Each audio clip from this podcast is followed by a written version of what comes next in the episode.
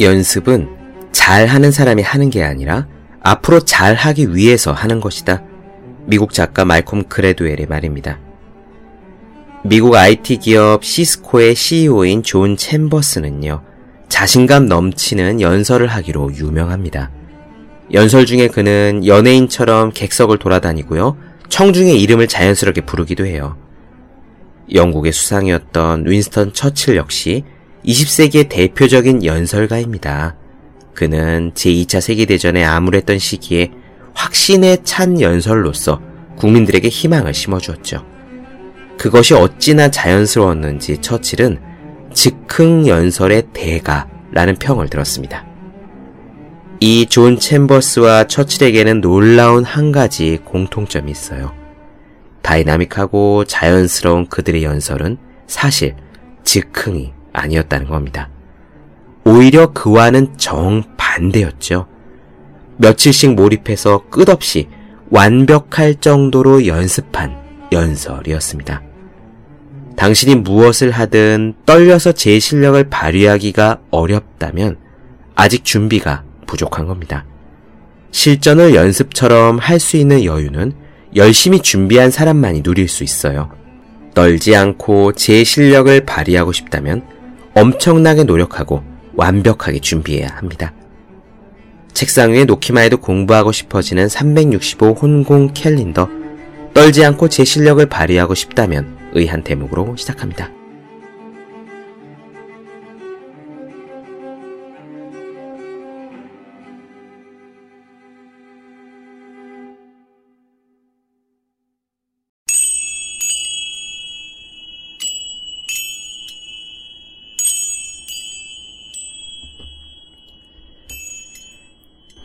안녕하세요. 본격 공부자극 팟캐스트 서울대는 어떻게 공부하는가 한지호입니다. 우린 지금 에리 프롬 사랑의 기술을 보고 있습니다. 지난 시간에 말하길 인간의 궁극적인 문제, 실존적 문제에 대한 궁극의 해결책은 사랑이라고 했습니다. 여기서 말하는 사랑은 우선 자연이나 사물과의 사랑이 아니라 인간 사이의 사랑에 대해서 의미한다는 점 명확히 하죠. 우리는 사랑이라는 말을 많이 씁니다. 이 이야기는 곧 자신의 감정을 사랑이라는 멋진 것으로 포장할 위험도 항상 있다는 의미입니다.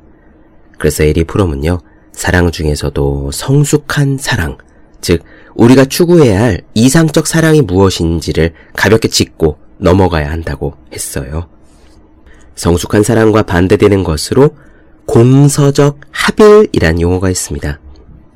공서적 이라는 말이 어렵게 들리시죠? 저도 그랬습니다. 한자로 공서적에서 공은 다 함께 공 글자고요. 공화국 할 때 그 공입니다. 여기서 서라는 글자는 깃들일 서, 거처할 서자예요. 서식지라는 말이 있잖아요. 동물들이 사는 장소를 서식지라고 하죠. 여기서 서자가 깃들일 서, 거처할 서입니다. 공서적 합일이란 자신의 개성을 유지하지 않은 상태에서 그냥 함께 살면서 상대방에게 종속되거나 상대방을 지배하는 방식의 합의를 말합니다. 프롬은 가학적인 사랑인 세디즘, 비학적인 사랑인 마조히즘을 공서적 합의의 대표적인 예라고 이야기했어요.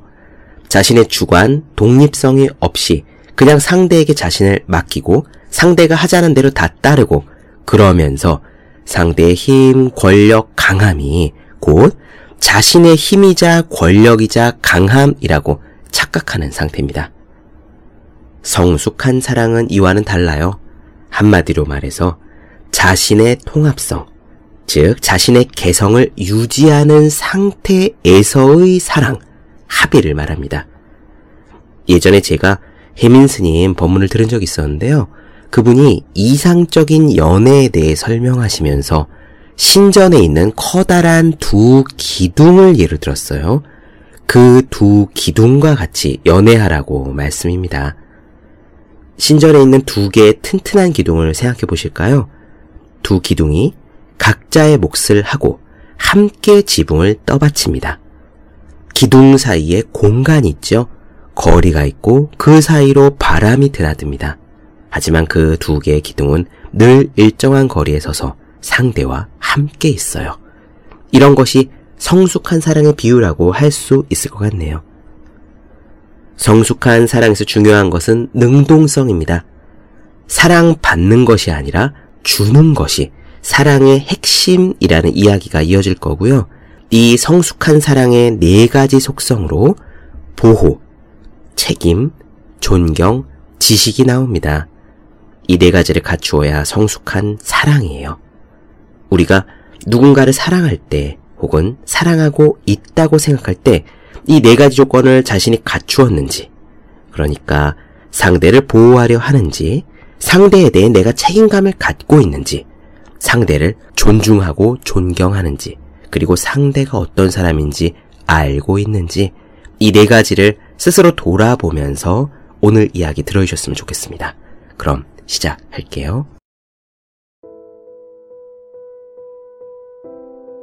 공서적 합일은 임신한 어머니와 태아의 관계에서 그 생물학적인 유형을 볼 수 있다. 어머니와 태아는 둘이면서 하나다. 그들은 함께 살고 서로를 필요로 한다. 태아는 어머니의 일부이고 어머니에게서 필요한 모든 것을 받는다. 그런데 정신적인 공서적 합일에도 두 신체는 독립적이지만 심리적으로는 동일한 애착이 존재한다. 공서적 합일에는 능동적인 형태와 수동적인 형태가 있다. 수동적 형태의 공서적 합일은 복종이다. 임상심리학적 용어를 사용한다면 피학대 음란증, 즉 마조히즘이다. 이러한 마조히즘은 인간이 자신을 지휘하고 인도하고 보호하는 사람, 말하자면 자신이 다른 사람의 일부가 됨으로써 견디기 어려운 고립감과 분리감에서 도피한다. 인간이 복종하고 있는 자의 힘은 그것이 인간이든 신이든 간에 점점 커진다. 그는 모든 것이고 그의 일부가 아닌 한 나는 의미가 없다. 나는 그 위대한 것, 저 사람의 일부분으로서 저 사람의 위대함과 힘과 확실성을 가진다. 이러한 마조히즘적 성격이 있으면 결정을 내릴 필요가 없고 모험도 할 필요가 없다. 외롭지도 않다. 하지만 그는 독립하지 못했다.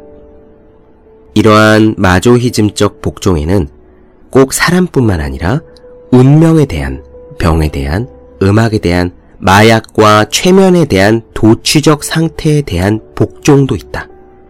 이러한 모든 경우 마조이즘은 자신의 통합성, 즉 자신의 개성을 포기하고 자기 자신을 다른 사람 또는 자신의 밖에 있는 어떤 것에 도구로 만들어버린다.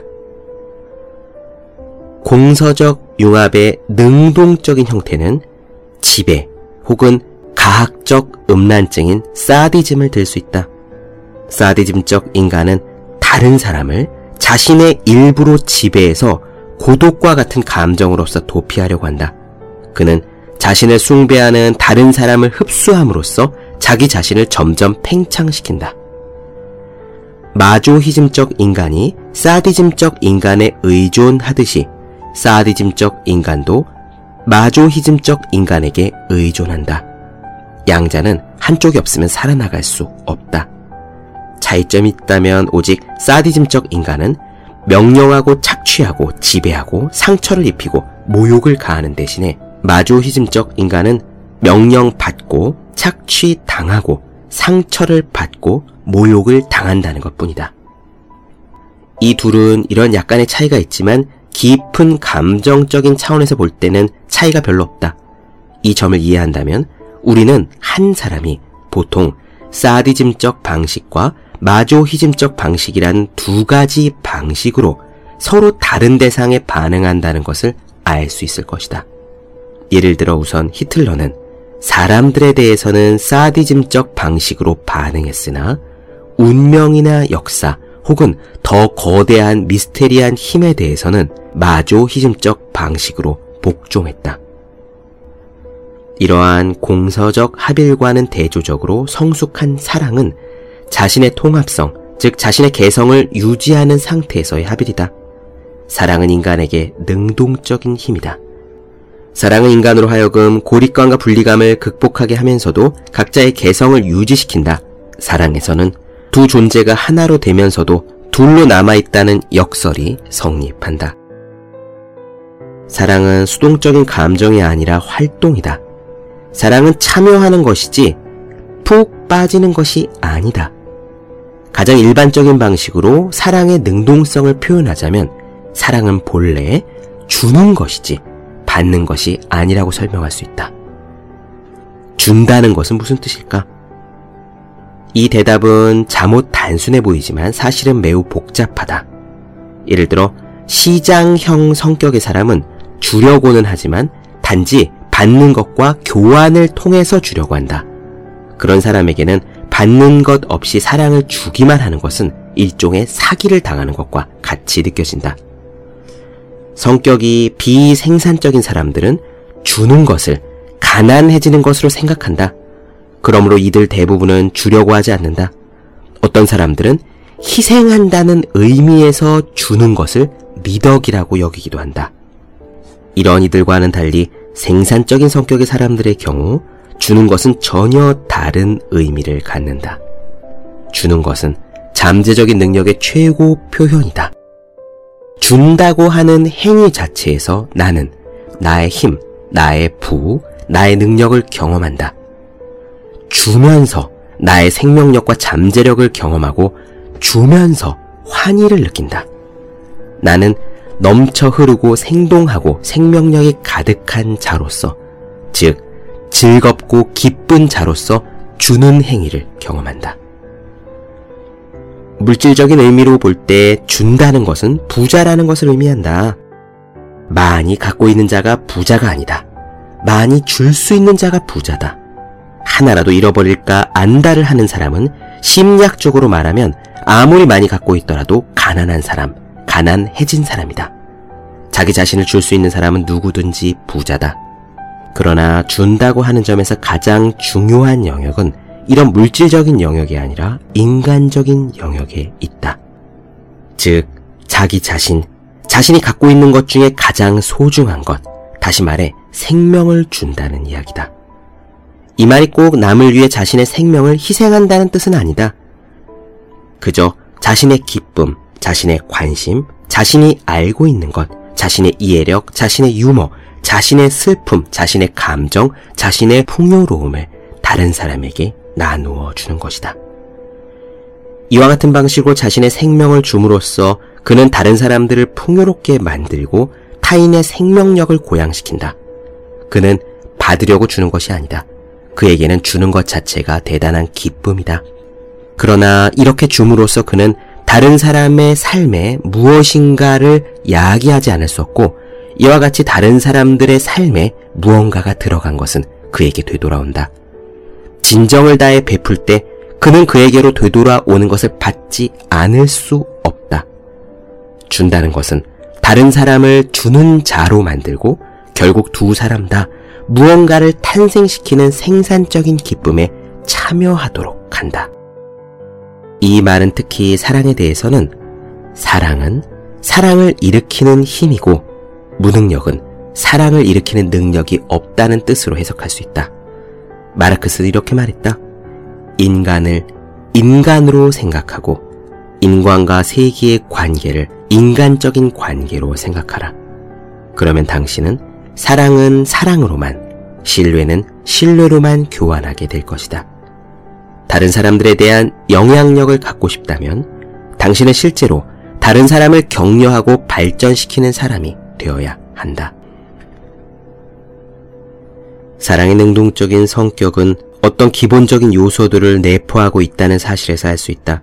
이러한 요소들은 보호, 책임, 존경, 지식 등이다. 사랑의 보호가 포함되어 있다는 것은 자식에 대한 모성애를 보면 알 수 있다. 동물이나 꽃에 대한 사랑도 결코 다르지 않다.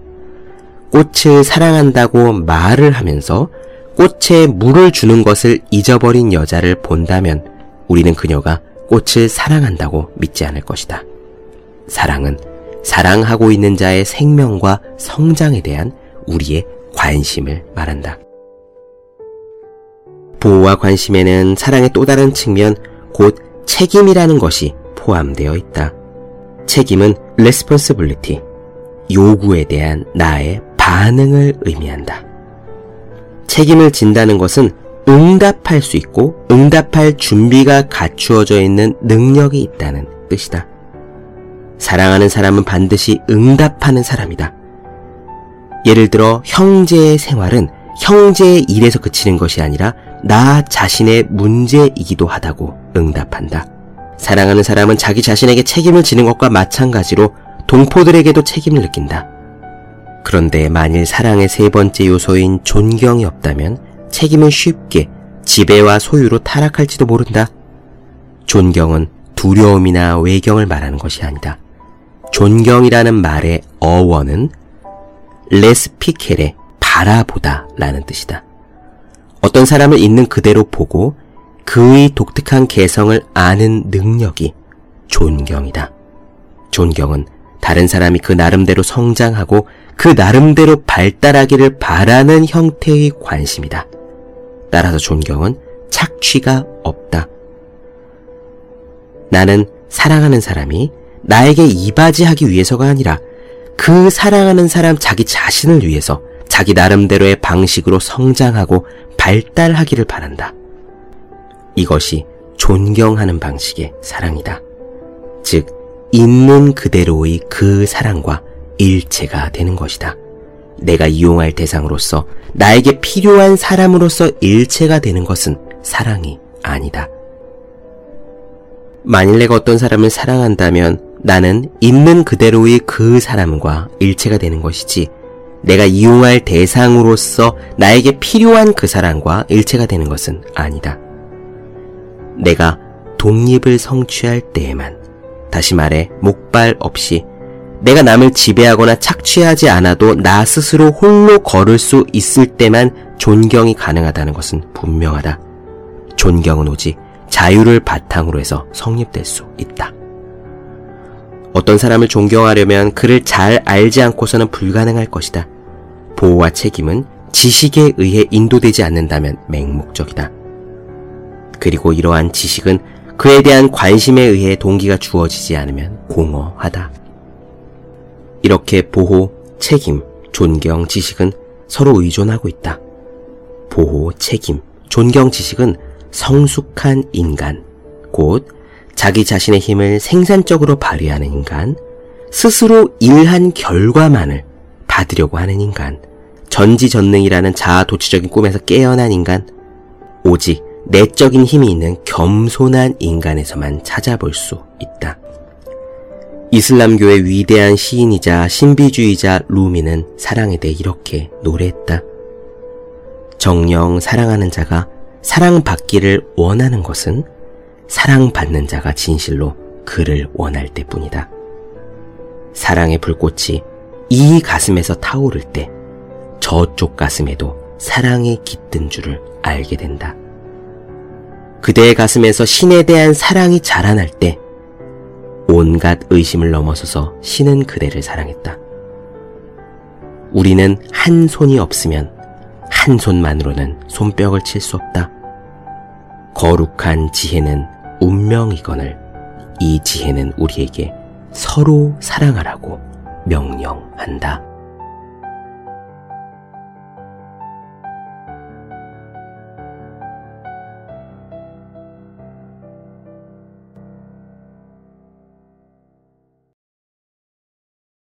네, 본격 공부 작업 팟캐스트 서울대는 어떻게 공부하는가 에리 프롬의 사랑의 기술 나눠드렸습니다. 더 많은 이야기가 궁금하신 분들, 질문사항 있으신 분들은 제 네이버 블로그 생의 즐거운 편지, 다음 카카오 브런치 한주의 브런치, 인스타그램에서 해시태그 서울대는 어떻게 공부하는가, 유튜브에서 서울대는 어떻게 공부하는가 검색해주시면 좋겠습니다. 또, 혼자 공부한 사람의 필수품 왜 이런 책이 지금까지 없었을까? 학생, 수험생, 취준생, 직장인 등 공부하는 모든 분들을 위해 공부는 어떻게 하는 것인지 설명한 혼자 하는 공부의 정석, 그리고 책상에 놓기만 해도 공부하고 싶어지는 1일 1 공부자 캘린더, 365 홍콩 캘린더를 아직 읽지 않으셨다면 꼭 읽어보셨으면 합니다. 분명 도움이 되실 거예요. 오늘 여기까지 하겠습니다. 전 다음 시간에 뵐게요. 여러분 모두 열심히 공부하십시오. 저도 열심히 하겠습니다.